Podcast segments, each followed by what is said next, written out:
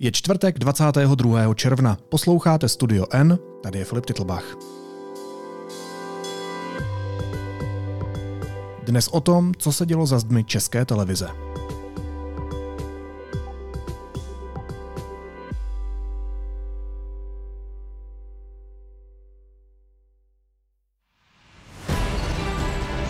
Dva z nejsledovanějších publicistických pořadů v zemi, dvě výrazné televizní tváře a dva podněty, které odstartovaly interní šetření i veřejnou debatu, která nemá ve vztahu k České televizi obdoby.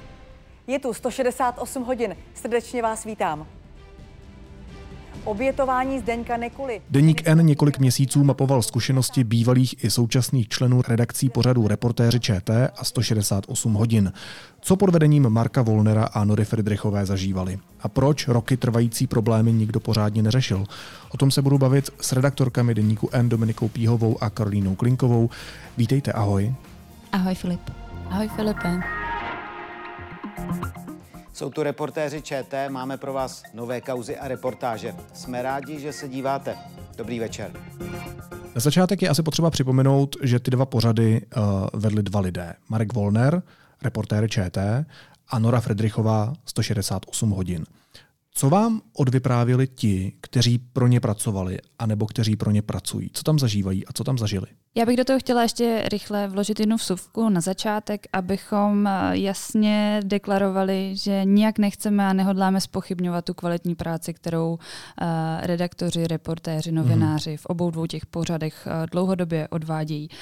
My jsme se tou situací opravdu začali zabývat v reakci na různě závažná obvinění, která proti sobě veřejně vznesly osobnosti odpovědné za ty redakce, a pokusili jsme se proniknout do toho, jak to v těch pořadech chodí pod vedením Wollnera a Fridrichové, jak to tam fungovalo, ale vlastně to samotné chování těch předních novinářů tvoří jenom část toho našeho příběhu, protože z pohledu veřejného zájmu považujeme za zásadní hlavně to, abychom se taky podívali na způsob řešení té instituce samotné a taky na to, jestli má nastavené nějaké funkční mechanismy nebo postupy, které podobným situacím umí zabránit nebo je umí řešit.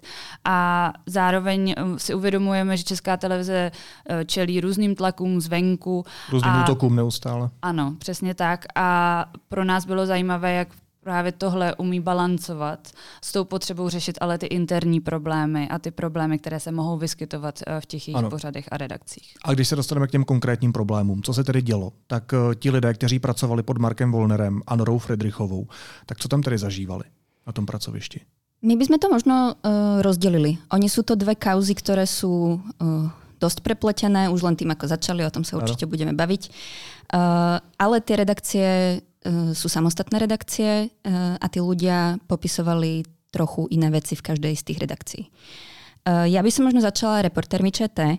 My sme hovorili v posledných 5 mesiacoch s viac než 15 ľuďmi, ktorí majú tú pracovnú skúsenosť z Reportérov ČT. Úplne všetci, s ktorými sme hovorili, popisovali situácie, ktoré boli vypeté. Z rôznych dôvodov. Jeden je ten, že je to asi objektívne naozaj veľmi náročná práca. Pracuješ pod nejakým časovým tlakom, pracuješ na významných, závažných kauzách investigatívneho charakteru. To je prostredie, ktoré naozaj asi proste prirodzene vedie k nejakým vypetým situáciám. Zároveň sa všetci zhodovali v tom, že istý dôvod k nejakým konfliktom bola aj nátura, chovanie šéfa Reportérov ČT Marka Wollnera. Ak by som mala vypichnúť nejaké konkrétne veci, ktoré nám tí ľudia popisovali, hovorili o údajnom kriku v strižniach, na poradách, hovorili o tom, že bol Marek Wollner údajne výbušný, nevyspytateľný, že sa tam objavovali útoky, ktoré možno začínali nejakou pracovnou nezhodou, ale často vyplynuli aj do osobných útokov. Hovorili o chovaní, ktoré smerom od toho šéfa považovali za neprimerané, ponižujúce, hovorili o údajných sexuálnych narážkach, o komentovaní vzhľadu, o nevyžiadaných dotykoch.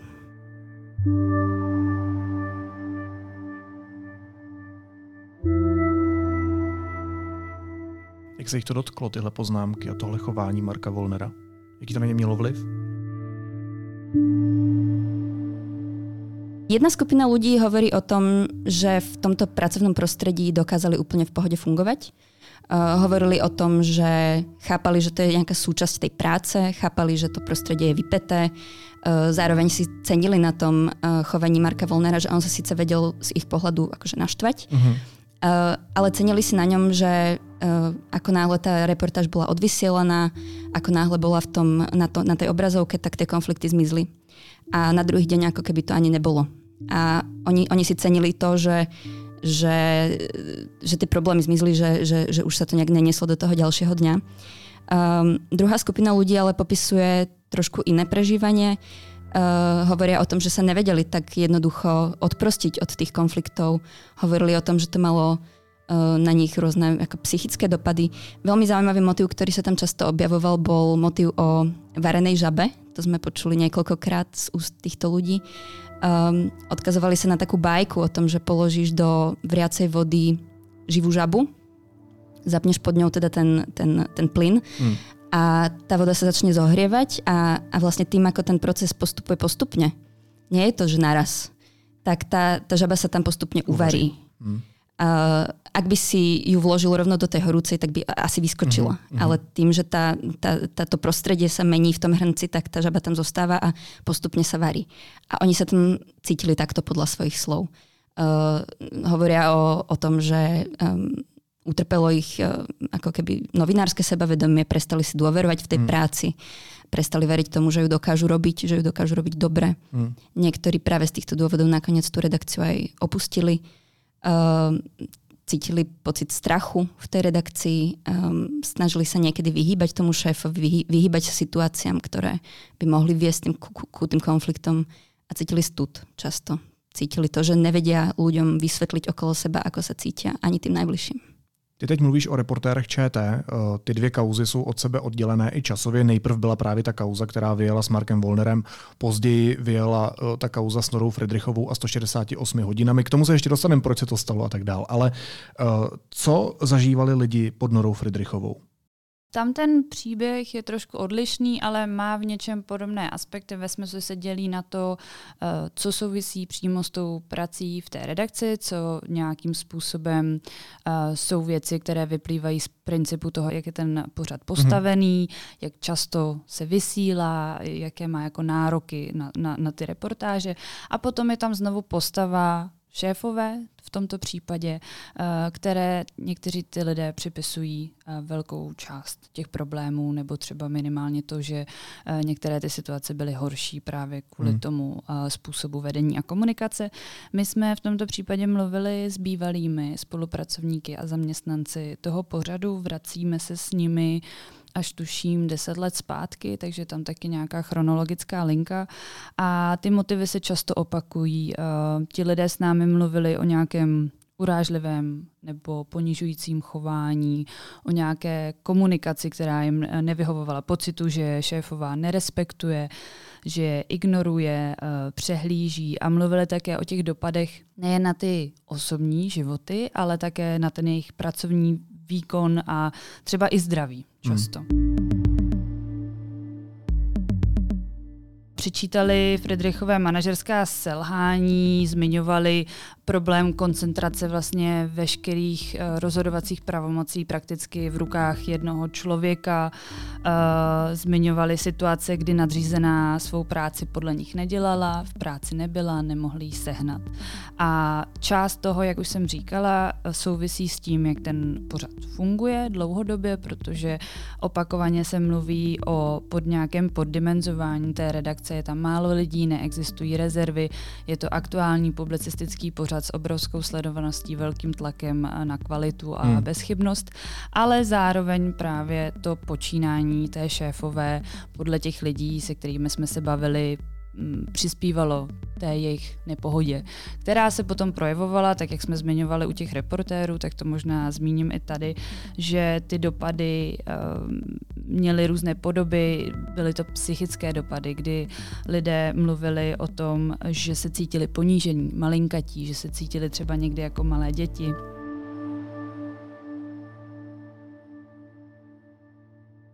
Často zmiňovali nějaký dlouhodobý stres, nějakou nevypočitatelnost, nějakou chaotičnost v té práci. Měli jsme tam příběh jedné bývalé spolupracovnice pořadu, která vyprávěla, že kvůli tomu stresu si třeba brala neuroly, aby vůbec usnula, protože se bála toho, jakou zpětnou vazbu dostane od té šéfové, když si přečte, tuším, její scénář nebo něco v tom procesu podobného. Mluvila taky o zdravotních dopadech, což jsme tady slyšeli pojmenované docela jasně, jako vypadávání vlasů, stres, bolesti břicha, nějaká nevolnost prostě předtím, než musíš jít na poradu. A potom taky nesmíme zapomínat na to, že třeba ti lidé chodili i nemocní do práce. A to je vlastně nějaký způsob podle mě propojení toho problému, jak je ten pořád nastaven a taky jaké prostředí se tam jako vytvořilo za ty roky. Takže oni třeba říkali, že i když byli vážně nemocní, měli teplotu, tak prostě chodili do práce a vlastně Nora Fridrichová sama nám to přiznávala, když jsme se jí na to ptali, že ano, já jsem žádala lidi, aby chodili do práce, protože jinak by ten pořad zkrátka nevzniknul. Protože tam je ten problém toho poddimenzování těch lidí. Ano, takže to nějakým způsobem souvisí a ten poslední dopad, který bych já ráda řekla v tomhle případě je, že vlastně většina těch lidí, se kterými jsme mluvili, jak jsem říkala, byli to bývalí zaměstnanci nebo spolupracovníci, ale oni vlastně v důsledku tohohle všeho často z toho pořadu odešli. Takže ten pořad přicházel o vlastně kvalitní novinářskou sílu, která odcházela do jiných redakcí nebo do jiných mediálních domů. Takže to je taky vlastně jeden dopad, na který nechci zapomenout. A když se dostaneme zpátky k té chronologii, protože ty si říkala, že jste měli i tu možnost se podívat skrze bývalé spolupracovníky dál dozadu, tak jak dlouho se tohleto všechno dělo? To je nějaká systematická věc, která se objevuje v obou pořadech, jak v Reportérech ČT, tak ve 168 hodinách. Bylo tím dotčeno mnoho a mnoho lidí? My v tom případě Reportéru ČT se koukáme nějakých 18 let nazpět a nepopisujeme věci, které se děly 18 let v kuse, jsou tam jako různé rozdíly a v těch článcích tam opravdu tu nuanci jako dáváme i najevo, protože tam opravdu nepanuje nějaká shoda na tom, že 18 let to vypadalo tak nebo tak, ale jdeme takhle do té historie a vlastně dostáváme se až do prakticky současnosti. Dostáváme se až do bodu, kdy je podán podnět na Marka Wollnera. V případě 168 hodin tam je ta historie o něco kratší. Tuším, že se vracíme třeba 10 let zpátky a nějakým způsobem se zajímáme o to, jak pořad fungoval zhruba od roku 2012-2013 až do současnosti. Ja by som tu ešte možno doplnila jednu poznámku.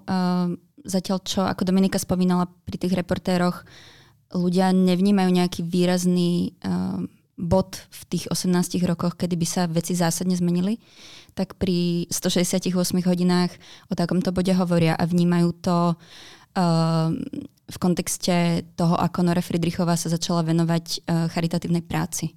Oni vlastne tí ľudia, s ktorými sme hovorili, to vnímali tak, že tie systémové problémy alebo problémy, ktorým čelili oni ako osobne, sa v tom momentě vlastně prehlubili v té redakci. Jak tyhle dvě kauzy vlastně začaly? Jak tohle celé začalo vyplouvat na povrch? Kde to začalo? Začalo se to v novembri minulého roku, to znamená listopad, kedy bývalá reportérka ČT Markéta Dobiášová, ktorá teda už v ČT nie je, nepôsobí tam, na svojom webe zverejnila článok, ktorý nazvala, myslím nejakým spôsobom pracovné prostredie v Reportéroch ČT a písala tam o údajnom nevhodnom chovaní Marka Wollnera, o údajných sexuálnych narážkach, o údajnom bossingu. Tak sa to vlastne začalo. Ten článok sa začal nejak zdieľať, začal sa šíriť a niekoľko dní na to podala podnet práve Nora Fridrichová, poslala e-mail vedeniu Českej televízie a Markovi Wollnerovi, kde ich vyzvala k tomu, aby tie informácie nejak prešetrili, aby sa pozreli na to chovanie. Takže vlastne kolegyne podala podnet na kolegu v tej Českej televízii. Áno a poprosila teda to vedenie, prosím, chcela by som byť uistená, že toto nie je pravda. Zároveň tam napísala, že informácie, ktoré Markéta Dobiášová vo svojom článku popisovala, tie, ktoré sa vzťahovali k tomu údajnému sexuálnemu obťažovaniu, tak tie už od nej Nora Fridrichová počula v minulosti, myslím, že spomínala rok 2015, a že si to teda znova vybavila a že teda už to počula v minulosti a prosím, teda prešetrite to. V náväznosti na to začala Česká televízia konať. Zriadila špeciálnu komisiu, ktorá mala chovanie Marka Wollnera prešetriť. To sa vlastne dialo od toho konca novembra do konca roka. No a na začiatku tohto roka podal podnet na Noru Fridrichovú práve Marek Wollner. Takže zpátky, kolega na kolegyni. Tak, recipročne. Ano. A ten sa k tomu vyjadril tak, že to urobil preto, lebo hovoril s bývalými kolegami Nory Fridrichovej a tí ho k tomuto kroku vyzvali. Mm-hmm. To nám zopakoval vlastne aj v rozhovore, ktorý sme s ním viedli a hovoril to už aj predtým. Jak sa k tomu nakonec postavila Česká televize? K těmhle dvěma problémům? Tak Česká televize, jak už bylo zmíněno, vlastně v obou případech a zřídila interní komisi, která se skládala z jedné právničky, jednoho právníka a ombudsmana České televize a začala se tím zabývat a začala si zvát lidi, kteří mají pracovní zkušenost z těch pořadů. Sama si je zvala, sama je kontaktovala a postupně jí buď tam chodili říkat svoje zkušenosti, nebo to třeba v některých případech taky odmítli. Někdy se lidi nahlásili sami, že by chtěli říkat své zkušenosti před tou komisí. A potom komise samozřejmě mluvila taky s těmi, vůči kterým byly ta nařčení zvednuta. Takže s Markem Wollnerem a Norou Fridrichovou. No a vlastně výsledek se zase liší v obou dvou těch případech. U Reportérů ČT, tam jsme se někde v polovině ledna dozvěděli, že po dohodě Marek Wollner odchází z České televize, takže tam byl výsledek to, že Česká televize se s ním v prohlášení rozloučila jako s jedním z nejlepších novinářů v zemi, který za 17 let svého působení v redakci odvedl mimořádnou práci v oblasti investigativní žurnalistiky. To teď je přímá citace z toho. Ale vlastně co přesně se v té redakci dělo, nebo jaká jsou zjištění té komise, co mohl být ten problém, tak to instituce nikdy veřejně nějak víc nekomentovala. Bylo tam akorát jedno vlastně prohlášení nebo stanovisko, které mluvilo o tom, že nedošlo k trestnému činu. Ano, je to tak. Nebo že nešlo o jednání, které by neslo znaky trestného činu, což ale není otázka pro komisi interní České televize, to je otázka případně pro policii nebo prostě soud.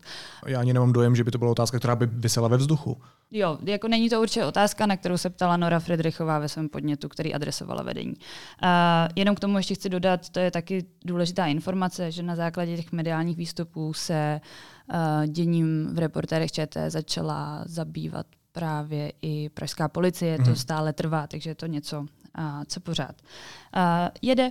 No a v Reportérech ČT došlo k nějakým změnám, protože Marek Wollner nebyl jenom dramaturgem Reportérů ČT, ale byl taky šéfem reportážní publicistiky, což znamená, že pod něj spadalo vícero pořadů. Takže tam došlo k nějakému oddělení rolí. Nově dramaturgyní pořadů se stala Aneta Snopová a do čela těch publicistických pořadů se postavil Jiří Vondráček, o kterém se asi ještě později zmíníme. A u těch 168 hodin to bylo jinak. Nora Fridrichová vysílá, je dál moderátorkou, je dál dramaturgyní. Generální ředitel vlastně po tom konci toho šetření řekl, že vůči těm stávajícím redaktorům nedocházelo k žádnému šikanóznímu nebo jinak nevhodnému chování, které by myslím, že tam bylo řečeno, že by překračovalo hranici mezi nadřízeným podřízeným. Zároveň znova konkrétní penzum výpovědí, co se tam objevilo, televize nekomentovala, jenom teda řekla, že šetření jako objevilo nějaké nedostatky, které souvisí třeba s tím nízkým počtem lidí, nebo s nějakou jako chaotickou pozdní komunikací a nebo nesprávným dramaturgickým vedením. Tam se znova tím pádem otevřela po pár letech otázka toho, zda by ve 168 hodinách neměl přibýt další dramaturg. Slíbily se další změny posílení personální, že by tam mělo být více redaktorů, aby se předcházelo podobným situacím a zároveň tedy má vzniknout nějaký vlastně návrh, plán toho, jak tu redakci lépe do budoucna zabezpečit a nastavit.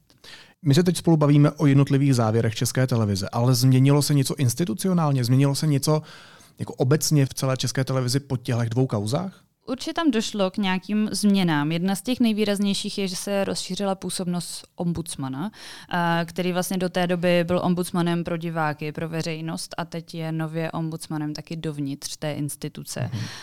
Takže to je docela velká novinka. A dokonce, promiň, já vím ještě o jedné novince, protože jsem byl nedávno v České televizi na rozhovoru a když jsem prošel vrátnicí, tak tam byla tabule a na té tabuli bylo několik bodů. Ano, to je 10 pojistek proti diskriminaci.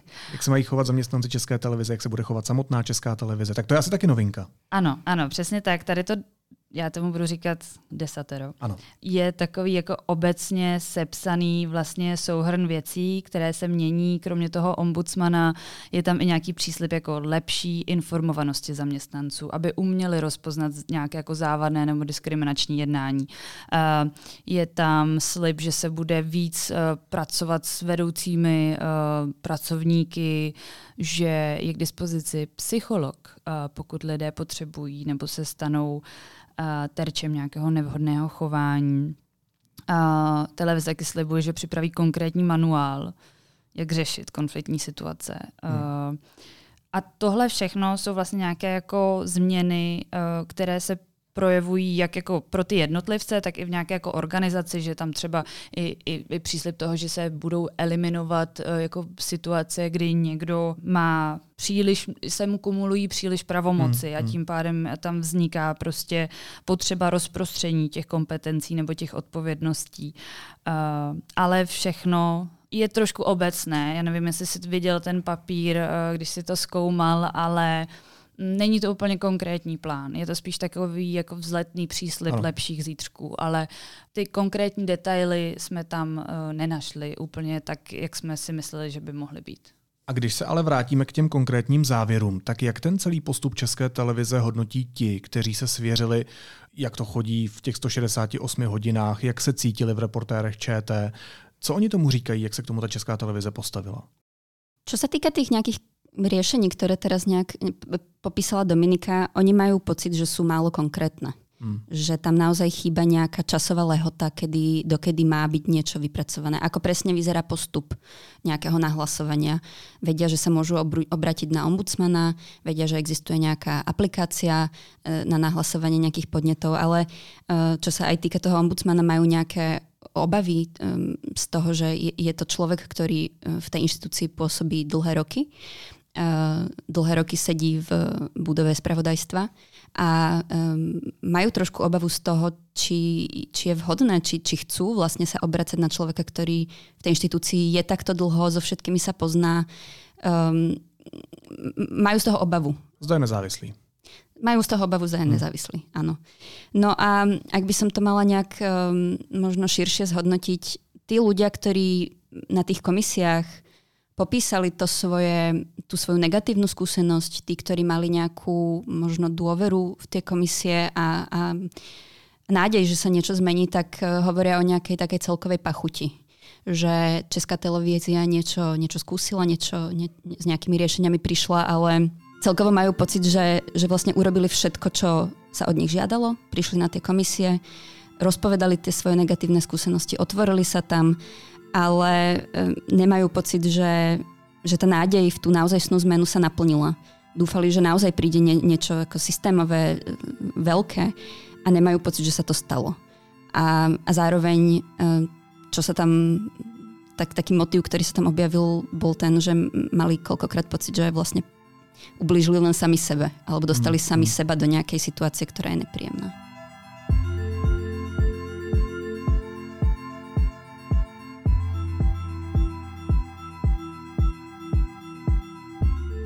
Já bych jenom ještě chtěla dodat, že tam je vlastně docela důležité říct, jakou skepsí ti lidé do toho procesu už vstupovali. Že to rozhodně nebylo tak, že ti lidé, se kterými jsme mluvili, by měli naprostou důvěru v to, že jejich instituce, pro kterou roky pracují, se dokáže jako tomu postavit a vyřešit to. Ale vlastně přesto si řekli, že do toho půjdou i přes nějakou jako nervozitu nebo nejistotu z toho výsledku. A právě to, co popisuje Ká, já si myslím, že s tím jako blízce souvisí, že ono už na začátku tam byla nějaká míra nedůvěry. A pak se ukonejšila tím postupem té komise, protože spousta lidí velice důvěřovala, přišla jim velice profesionální a tak. A potom zase se to trošku umenšilo v tom důsledku.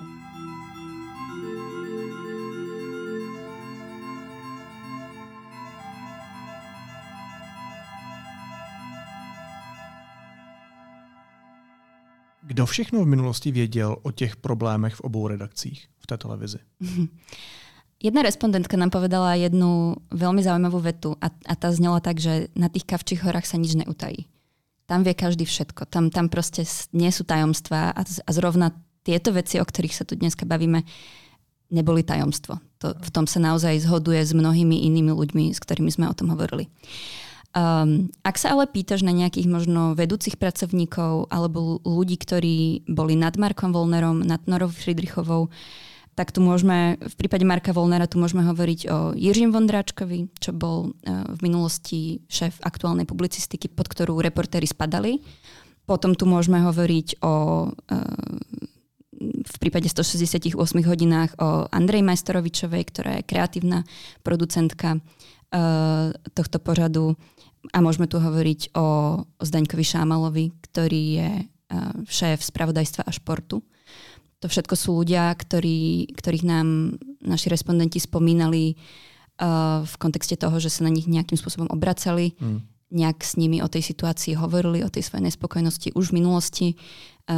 My sme to nejak vlastne celé zrátali a z toho, čo sme zrátali, vyplýva, že sa tú situáciu za tých asi približne od roku 2007-2008 pokúšali nejakým spôsobom riešiť reportéri v jednom alebo druhom programe aspoň 10-krát. A obracali sa práve na týchto ľudí. A ešte možno vlastne pri tej 168-čke, to je znova možno málo intuitívne, ale obracali sa aj na Marka Wollnera, ktorý v minulosti vlastne stál nad Norou Fridrichovou ako šéf reportážnej publicistiky a ten program 168 hodín spadal práve pod neho. A oni sa vlastne obracali na Marka Wollnera s nejakými výhradami voči Nore Fridrichovej. Proč to teda neřešili ti nadřízení? No, to je, myslím, dobrá otázka, na kterou jsme se neustále snažili ptát. Třeba šéf zpravodajství a sportu Zdeněk Šámal, který byl přímým nadřízeným Marka Wollnera, argumentoval tím, že oficiální stížnost nikdy nedostal. Každopádně tam je trošku problematické to, co je oficiální stížnost, takže jsme se ho na to ptali a on vlastně říkal, že ta oficiální cesta by pro něj byla, že by člověk pojmenoval problém, že by za ním přišel a řekl, jdu za vámi jako ředitelem zpravodajství, chci situaci, ve které se nacházím, řešit, protože ji považuji za neúnosnou. No a když jsme se ho doptávali, pokud opravdu nikdy nikdo za ním nepřišel, nevěděl o té nespokojenosti, tak v průběhu toho rozhovoru vlastně vyplynulo, že možná tak trochu o dvou případech ve vztahu k reportérům ČT věděl, ale že si to prostě zkrátka spojoval s nějakou jako osobní nespokojeností nebo situací toho jednoho člověka a u druhé osoby. Myslím, že to vysvětloval tím, že mu ta osoba zkrátka přišla překvalifikovaná na ten pořad. Nicméně Zdeněk Šámal s námi řešil i to, proč se tedy na něj ty lidé neobraceli, protože my jsme se na to ptali. Tak jako vy jste tady v nějaké pozici, tak proč za vámi nepřišli, když teďka vidíme, co všechno možná jim jako vadilo nebo překáželo. No a on vlastně si to vysvětluje tím, že mu možná nedůvěřovali. A když se ho ptáme, proč vlastně ta důvěra v něj chybí, tak on nám vysvětlil, že je to možná taky tím, že spoustu těch lidí zná a že by asi v některých případech jejich stížnost neshledala jako relevantní. To je možná u podstaty problému, ne? A ještě doplnil, že asi blbě výrost. Tomu nerozumím. To bola odpoveď na otázku, prečo tá dôvera v neho chýbala. Každopádně podobně se vyslovil vlastně i šéf komunikace České televize Vít Kolář a my jsme se na ty stejné dotazy toho, proč se to neřešilo třeba v minulosti, nebo jestli se opravdu ty informace někam nedostaly, ptali i skrze tiskovou mluvčí Karolínu Blinkovou, generálního ředitele, ale na naše konkrétní dotazy ani na opakované nabídky rozhovoru vlastně nikdy nekývli nebo neodepsali, takže jsme ty informace nemohli dostat přímo od toho vedení. Jenom ještě taková vsuvka. Když vás poslouchám, jak tam lítají různě ty podněty, Fridrichová na Wollnera, Wollner na Fridrichovou, byli různě v nadřízených, podřízených pozicích. Mezi nimi je nějaká osobní animozita? Jako i z toho plyne, že se z toho staly ty dvě kauzy? Svým způsobem se dá říct, že oni velice úzce spolupracovali několik let. Marek Wollner byl nadřízeným Nory Fridrichové, 168 hodin spadalo pod reportážní publicistiku. I ti lidé, se kterými jsme mluvili, vlastně byli překvapení do určité míry z toho, že k tomu podání těch podnětů takhle došlo, protože měli pocit, že jsou blízcí kamarádi nebo minimálně dobří kolegové. Každopádně pár let zpátky tam došlo k takovému profesnímu pracovnímu rozchodu, kdy Marek Wollner nechtěl dál vést 168 hodin a tím se jejich cesty vlastně rozešly. Takže nevím, jestli se dá říct animozita, ale rozhodně spolu už nebyli v tak blízkém pracovním vztahu v posledních letech. A když mi tady holky popisujete ty systémové problémy, tak interní komise údajně slíbila těm, kteří vypovídali, že se ta jejich slova nedostanou přímo k Marku Wollnerovi. Ale ono se to nakonec stalo. A Marek Wollner tvrdí, že to takhle bylo nastavené od začátku. Jak došlo k tomuhle rozporu? Jak to, že se tohle vůbec mohlo stát?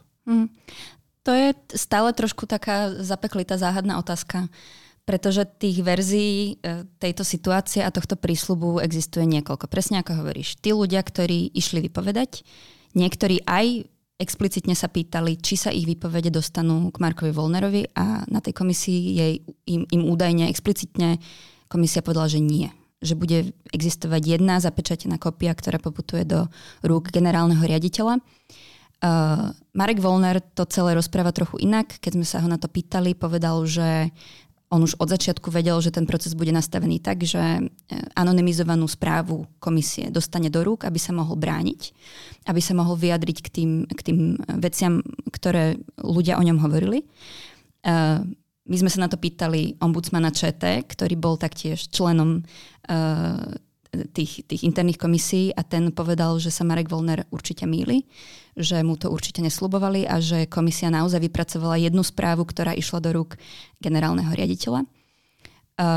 No a keď sme sa na to pýtali Českej televízie prostredníctvom hovorkyne Karolíny Blinkovej, tak nám neodpovedala, rovnako ako na ďalších 15 otázok.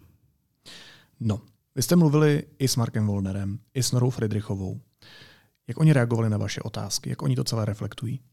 Oni nám vlastně oba zopakovali, že odmítají to, z čeho jsou nařčeni. Oba dva přiznávají, že někomu nemusel vyhovovat způsob, jakým ty pořady vedly nebo vedou, ale že zkrátka odmítají, že by Marek Wollner, že by někoho šikanoval nebo obtěžoval, Nora Fridrichová, že by někoho šikanovala. Nora Fridrichová zároveň řekla, že vlastně to, že nikoho nešikanovala, potvrzuje taky závěr té interní komise, která v České televizi vznikla. S Markem Wollnerem máme celý rozhovor, vedli jsme s ním dlouhý rozhovor, kde jsme probírali různé situace, ale využili jsme i toho, že jsme se k té situaci vraceli po několika měsících, takže tam byl nějaký odstup, ptali jsme se ho, jestli některé věci přehodnotil, jak na to nahlíží. Nora Fridrichová rozhovor odmítla, ale poskytla Deníku N vlastně docela obsáhlé vyjádření k tomu všemu a to odmítnutí toho rozhovoru souviselo podle ní s nějakou jako mlčenlivostí a nastavením vnitřních mechanismů v ČT. Takže tam jsme se na ten kontext všech těch situací doptat nemohli. Česká televize a konkrétně tyhle dva pořady jsou dlouhodobě pod palbou obrovské kritiky, pod palbou různých útoků, politiků a tak dál. A často absolutně neprávem. Mě by zajímalo, nakolik je Česká televize schopná oddělit ten boj za svoji nezávislost s tou personální prací. Když je někdo skvělý novinář, což oba bez pochyby jsou, jak Nora Fridrichová, tak Marek Wollner, tak umí Česká televize kriticky nahlížet ty jejich manažerské schopnosti? Nejenom bránit vlastně před útoky zvenčí? Já myslím, že tohle je vlastně jeden z těch úplně největších otazníků, které celá ta situace nebo to řešení odhalilo. Že je tam obrovitánský rozdíl vlastně mezi tím, jak ta instituce chce odolávat té kritice a těm tlakům zvenčí a zároveň, jak dokáže nebo nedokáže balancovat tohle s tou potřebou řešit, jak se vlastně nadřízení chovají k podřízeným nebo jaké jsou tam vztahy vevnitř. My jsme to slyšeli mnohokrát vlastně i u lidí, se kterými jsme mluvili o té zkušenosti pracovní z České televize, kteří sami jako měli zvláštní pocit z toho, že o něčem, co vnímali jako problematicky, mluví, protože měli pocit, že všechno, co řeknou, může být zneužito právě k těm dalším útokům na veřejnoprávní instituci, na veřejnoprávní televizi, a báli se toho, že se to překroutí, že to bude použito vlastně jako bič na ten barák, který je důležitý, a všichni víme, jak moc veřejnoprávní média jsou důležitá, ale právě možná i to, aby se veřejnoprávní médium umělo interně vypořádávat s těmito problémy, je pro jeho přežití stejně důležitý, jako ho chránit před těmi vlastně útoky zvnějšku. Takže uvidíme, jak se to bude dál vyvíjet, jak se to bude přenastavovat a jak se ten balanc mezi těma dvěma potřebama bude v budoucnu hledat. Ale myslím si, že právě jako šetření a ty dva podněty jasně ukázaly, proč je důležité se o to zajímat, protože je to něco, kde ta instituce má hypoteticky docela velké nedostatky. A čeho je to pozůstatek? Je to pozůstatek toho devadesátkového přístupu v českých redakcích? Já to neumím úplně říct, protože já ani Kája nemáme. Všichni tři v 90kách. Přesně ale... tak, já jsem se v 90kách učila mluvit a chodit a nevím, počítat. Já nevím, já jsem tam nikdy neseděla, každopádně je to motiv, který slyšíš docela často, když s lidmi z médií, z té mediální obce mluvíš. Sám vlastně Marek Wollner nám to říkal v tom rozhovoru, že víte co, já jsem se prostě v těch 90kách dostal vlastně do řídící pozice docela brzy, jo, a taky popisoval nějaký jako nějaký prostředí, ve kterým vyrůstal jako novinář. Takže nevím, jestli pozůstatek, ale zároveň jsem měla pocit, že hodněkrát, když jsme se bavili s těmi respondenty, tak tam bylo takový jako implicitní, no, ale to znáte, ne, taky z redakce. Že se tam trošku jako křičí, trošku je to napjatý, trošku je to nějaký. A my jsme vlastně vždycky s Kájou říkali, no, my to jako neznáme moc. Vlastně pro nás tohle není jako běžná součást té práce a nevím, jestli to souvisí s tím, že děláme v tištěném médiu, ta televize má úplně jiné nároky, ale to pochopení toho tlaku, toho stresu, toho prostředí, my jsme zkrátka neuměli vlastně těm respondentům ani nabídnout, kdybychom chtěli, protože to prostě neznáme.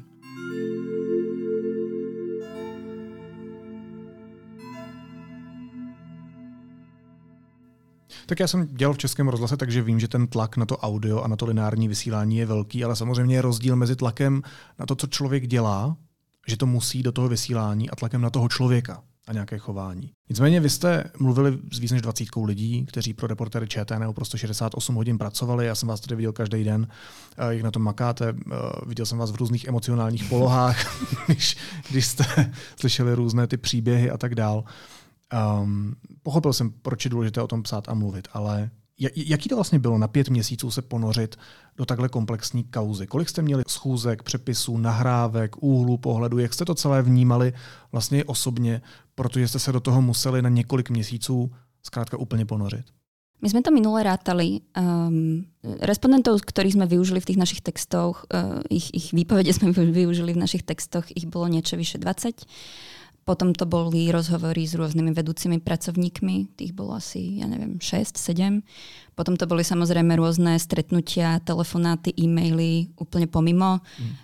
Zháňaš ľudí, ktorí nakoniec sa rozhodnú, že s tebou hovoriť nebudú, alebo ti niečo povedia, ale nemôžeš to použiť, takže tam ešte nerátame vlastne týchto všetkých ďalších ľudí. Možná řekni, proč to nemôžeme použiť? Niektorí z nich mali pocit, že už ako dajú nám nejaký vhľad do toho, ale neprajú si byť v tom citovaní. Ano. Pre niektorých to bolo úplne už uzavreté a vôbec s nami ani nechceli hovoriť, ani telefonovať, ani písať, ani nič. Proste už sa tomu vôbec nechceli venovať. Takže tam máš proste takéto telefonáty a dohadovanie sa, snaží sa tých ľudí presvedčiť. Musíš samozrejme rešpektovať, ak to nechcú. Čo sa týka nejakých tých záznamov, ktoré sme naozaj museli všetky prepísať a robili sme to ručne, pretože sme nechceli tie nahrávky pustiť proste z ruky, tak to bolo vyše 30 hodín ručných prepisov, čo sa rovnalo 900 000 znakom, to je asi 500 normostrán. No a možná na závěr ještě taková otázka, která mně přijde potom všem nejdůležitější. Udělala Česká televize a dělá Česká televize všechno proto, aby se nic takového už v budoucnu nemohlo zopakovat? Podle mě tohle je otázka, na níž zjistíme odpověď až časem. A myslím si, že došlo k nějakému pojmenování problémů, odhalily se nějaké problematické momenty těch nastavených mechanismů toho přístupu, ale tak, jak je to se vším, tak to není vždycky jenom o tom, jak mechanismy nastavíme, ale taky o tom, jak to vnímá celá ta společnost. A pokud bychom tady třeba ten vzorek té společnosti brali zaměstnance České televize, tak tam si myslím, že nelze vlastně očekávat úplně nějakou ráznou změnu v přístupu, že se najednou všechno vyřeší. Problematických míst v té České televizi je možná víc. Jo? Tady se bavíme o dvou případech, kdy na sebe prostě dvě velice známé osobnosti podaly podněty a tím pádem to nemohlo uniknout pozornosti veřejnosti, ale ani jako médií a ani té České televize, ale zároveň o spoustě věcech člověk třeba neví nebo se to netématizuje. Takže za mě jako uvidíme, co se stane. Každopádně ty mechanismy se určitě dají posilovat a dá se na tom pracovat. A to je úkol té instituce, jestli to zvládne a do budoucna vzít si to za své. Reportéři ČT jsou u konce nové kauzy a reportáže uvidíte zase za týden. Díky za pozornost a na viděnou. Říkají redaktorky Deníku N Dominika Píhová a Karolína Klinková. Moc vám oběma děkuju a mějte se hezky. Ahoj. Děkujeme, Filip. Ahoj. Děkujeme. Tak dobrou noc.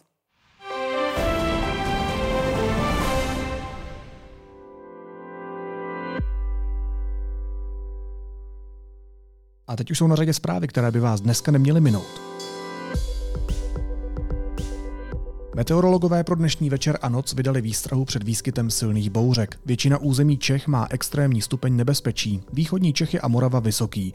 Malé riziko nebezpečí je pro jihovýchodní Moravu. Může se vyskytnout silný vítr, přívalové deště nebo kroupy. V Plzeňském a Karlovarském kraji nelze vyloučit ani tornádo. Senát schválil novelu zákona o České televizi a Českém rozhlasu. Změna by měla podle vládní koalice posílit odolnost obou médií vůči případným politickým tlakům. Opozice naopak viní vládu ze snahy obě média ovládnout. Vyšší ochranu vody a vodních zdrojů má skrze konkrétní formulaci v ústavě zajistit návrh ústavního zákona, který schválila vláda. Na Twitteru o tom informoval ministr životního prostředí Petr Hladík. Velvyslanci členských států Evropské unie se shodli na 11. sankčním balíčku proti Rusku. Jeho cílem je zamezit obcházení opatření, které Unie už dřív na Rusko uvalila v souvislosti s jeho agresí vůči Ukrajině. A vláda souhlasila s pokračováním procesu ratifikace úmluvy o prevenci a potírání násilí vůči ženám a domácího násilí, známé jako Istanbulská úmluva. Dokument posílá k rozhodnutí sněmovně.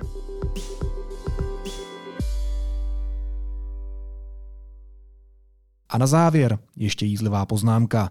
Dva samozvaní vůdci pokroku, Elon Musk a Mark Zuckerberg, se prý domluvili na fyzickém souboji v oktagonu.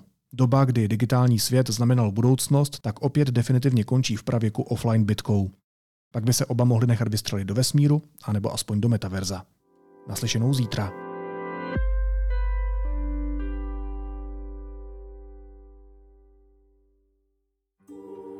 Intriky, zrady a špinavé tajnosti. Kdo táhá za nitky v zákulisí totalitní vlády?